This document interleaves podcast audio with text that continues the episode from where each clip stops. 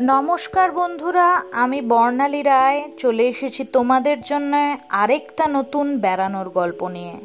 তবে আজকে যে গল্পটা তোমাদেরকে শোনাবো, সেই গল্পটা কিন্তু নর্মাল ভিউ পয়েন্ট বেড়াতে যাওয়ার গল্প, সেসবের বাইরেও একটা অদ্ভুত অভিজ্ঞতার কথা। আমি সাধারণত যখন বেড়াতে যাই, চেষ্টা করি যতটা সম্ভব পাবলিক ভেহিকেলসে যাতায়াত করা যায়। কারণ আমার মনে হয়, কোথাও না কোথাও এই পাবলিক ভেহিকেলসে বেড়ানোর ব্যাপারটা আমাকে একটা অন্য মাত্রা প্রদান করে। সেটা হলো, আমার বারবারই মনে হয় যে আমি যখনই কোনো প্রাইভেট গাড়িতে যাব, তখন আমার কাছে অনেক গল্পের সংখ্যাটা লিমিটেড হয়ে যাবে। কিন্তু আমি যদি পাবলিক ভেহিকেলসে যাই প্রচুর গল্প, প্রচুর চরিত্র, অনেক অভিজ্ঞতা আমার ঝুলিতে ভরে উঠবে। আর সেই অভিজ্ঞতাগুলো আমি তোমাদের কাছে তুলে ধরতে পারব। তাই না বন্ধুরা? বেশ, আজকের গল্পটা শুরু করি তবে।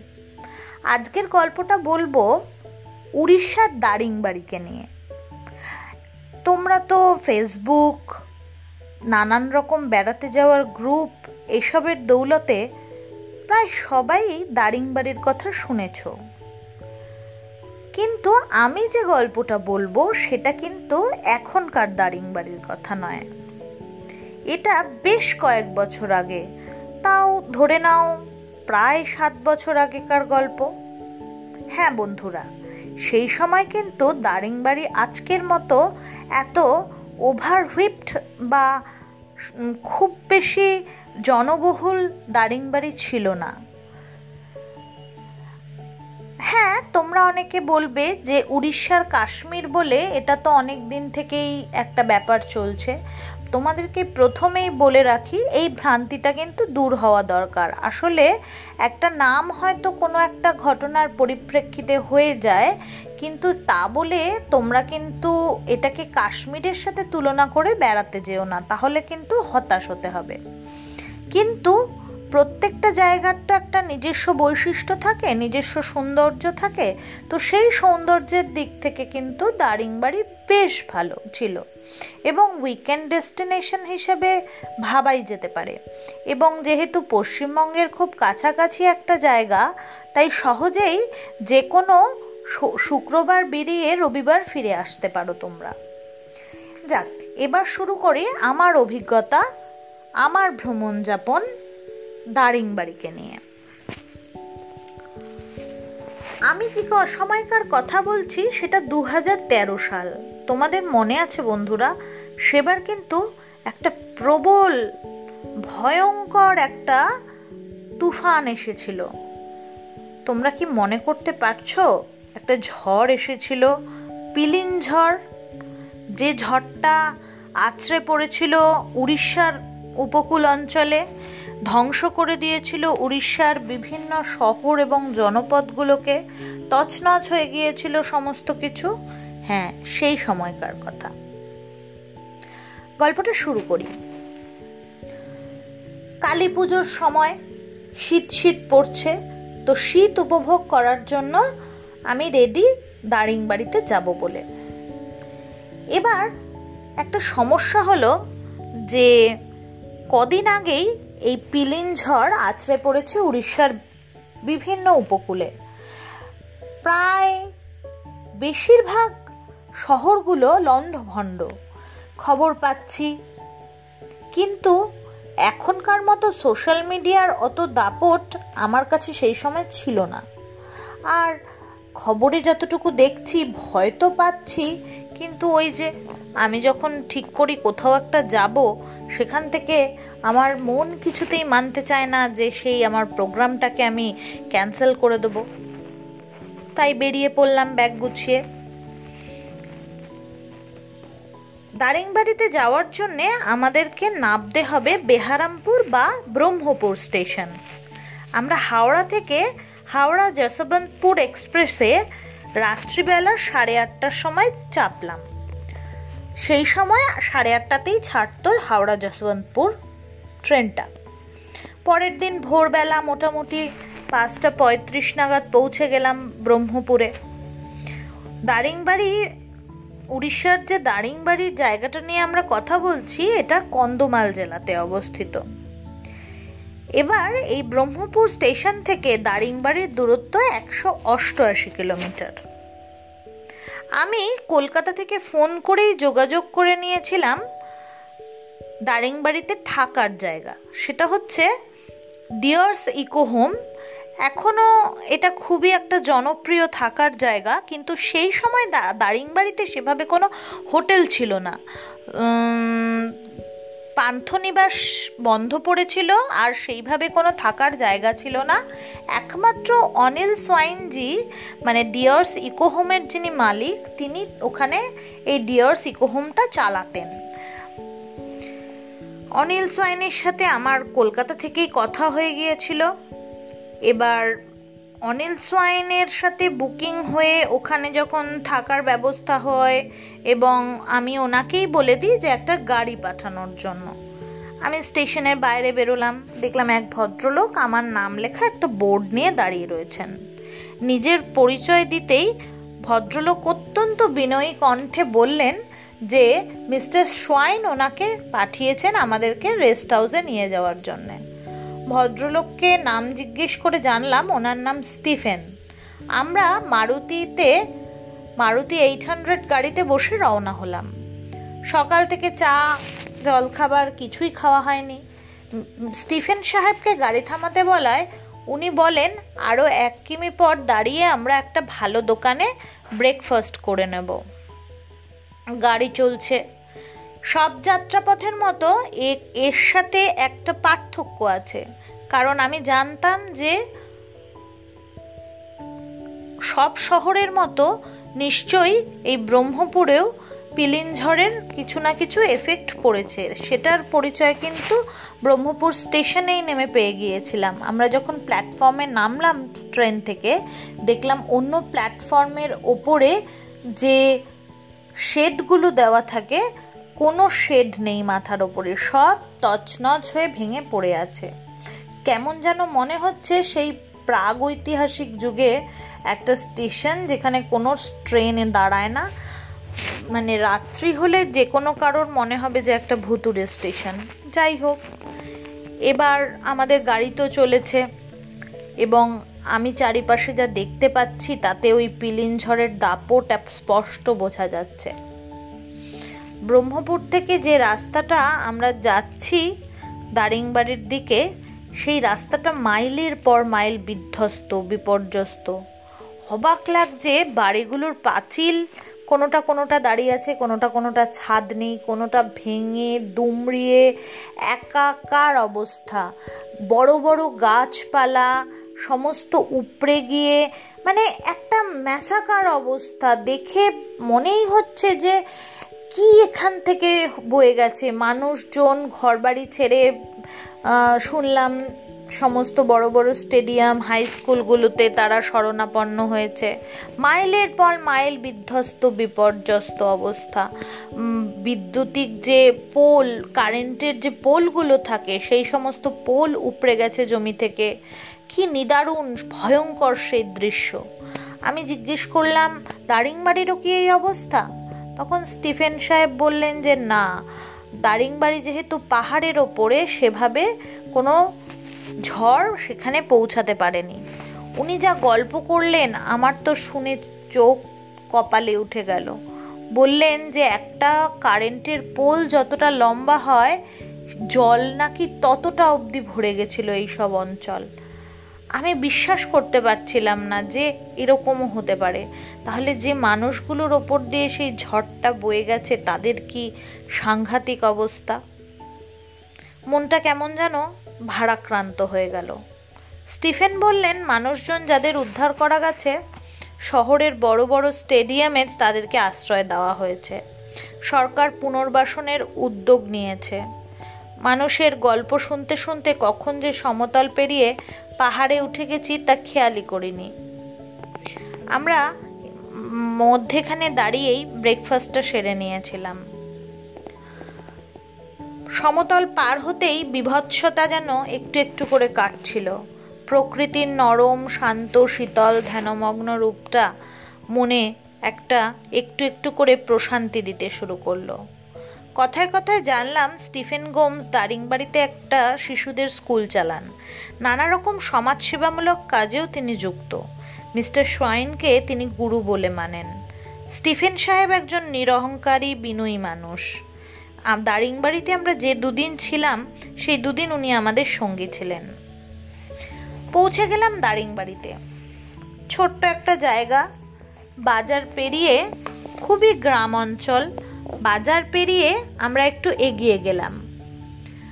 স্টিফেন সাহেবের কাছেই শুনছিলাম, এখানে বেশিরভাগই কুই উপজাতি মানুষের বাস। এই সম্প্রদায়ের একটা অদ্ভুত বৈশিষ্ট্য হলো, মহিলারা তাদের নিজেদের মুখে বিশেষ ধরনের একটা চিত্র বা উল্কা অঙ্কন করেন। মানে এখানকার যারা মহিলা আছে, আমি দেখছিলাম রাস্তায় যেতে যেতে তাদের মুখেও ট্যাটো করা। আপনারা যেটাকে ট্যাটো বলেন, ওরা ওটাকে উল্কা বলে বা উল্কি বলে। তো সেই ট্যাটোটা করার পিছনে আমার অবাক লাগল, মানুষ গায়ের বিভিন্ন জায়গায় করেন, কিন্তু মুখে করে আমি কাউকে দেখিনি।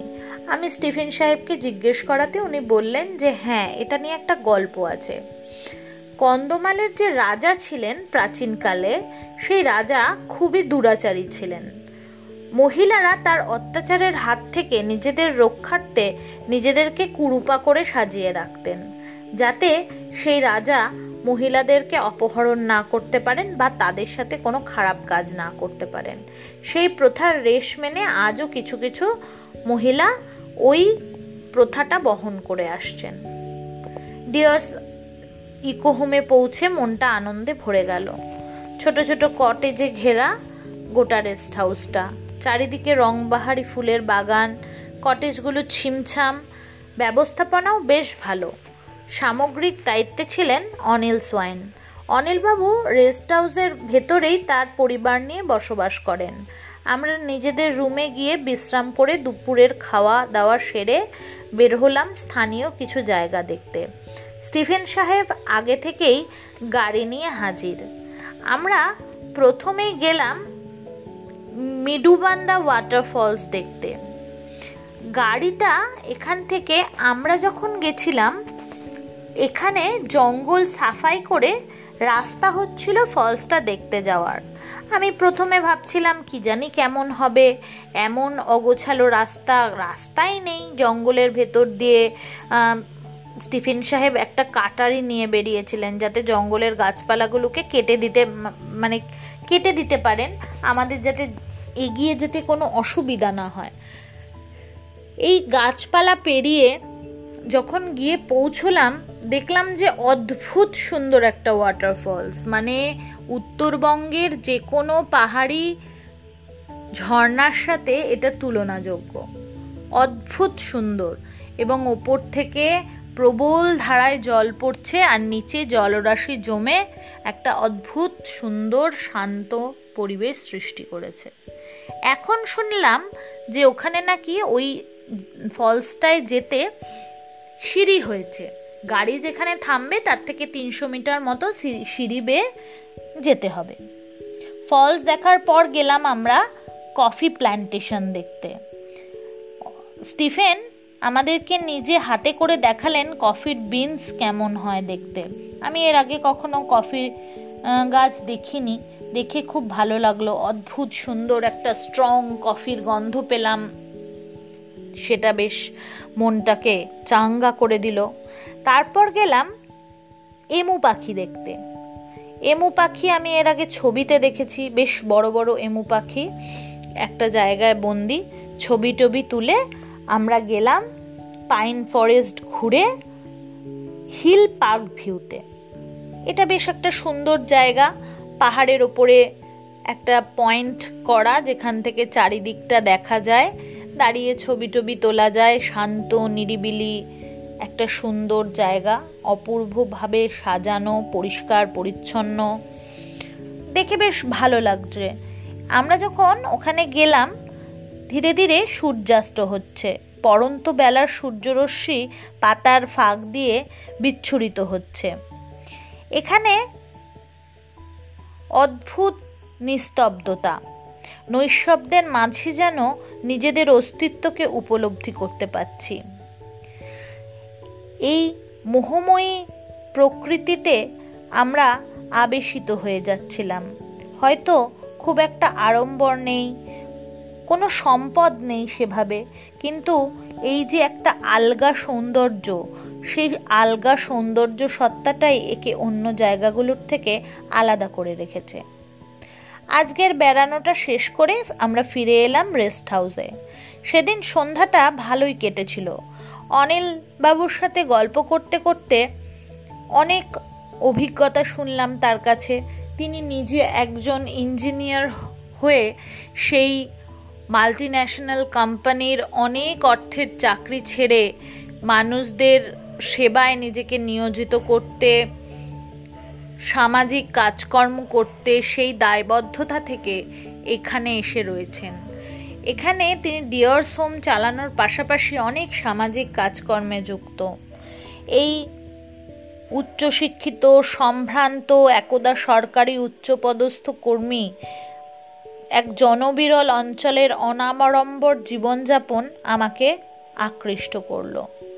এই অঞ্চলটাকে ট্যুরিস্ট স্পট হিসেবে গড়ে তুলতে তার অবদান অনস্বীকার্য। কারণ আমি যে সময় গেছিলাম, এই মানুষটি অক্লান্ত পরিশ্রম করে দারিংবাড়িকে একটা জনপ্রিয় ট্যুরিস্ট স্পটে পরিণত করার জন্যে উঠে পড়ে লেগেছিলেন। তার দাবি ছিল, এই অঞ্চলটি যদি একটা পপুলার ডেস্টিনেশন হিসেবে মানচিত্রে জায়গা করে নেয়, সেখানে স্থানীয় মানুষদের অনেক উপকার হবে। পর্যটন শিল্পকে কাজে লাগিয়ে তাদের কিছু রোজগার হবে এবং স্থানীয় মানুষের জীবনযাপনের মান উন্নত হবে।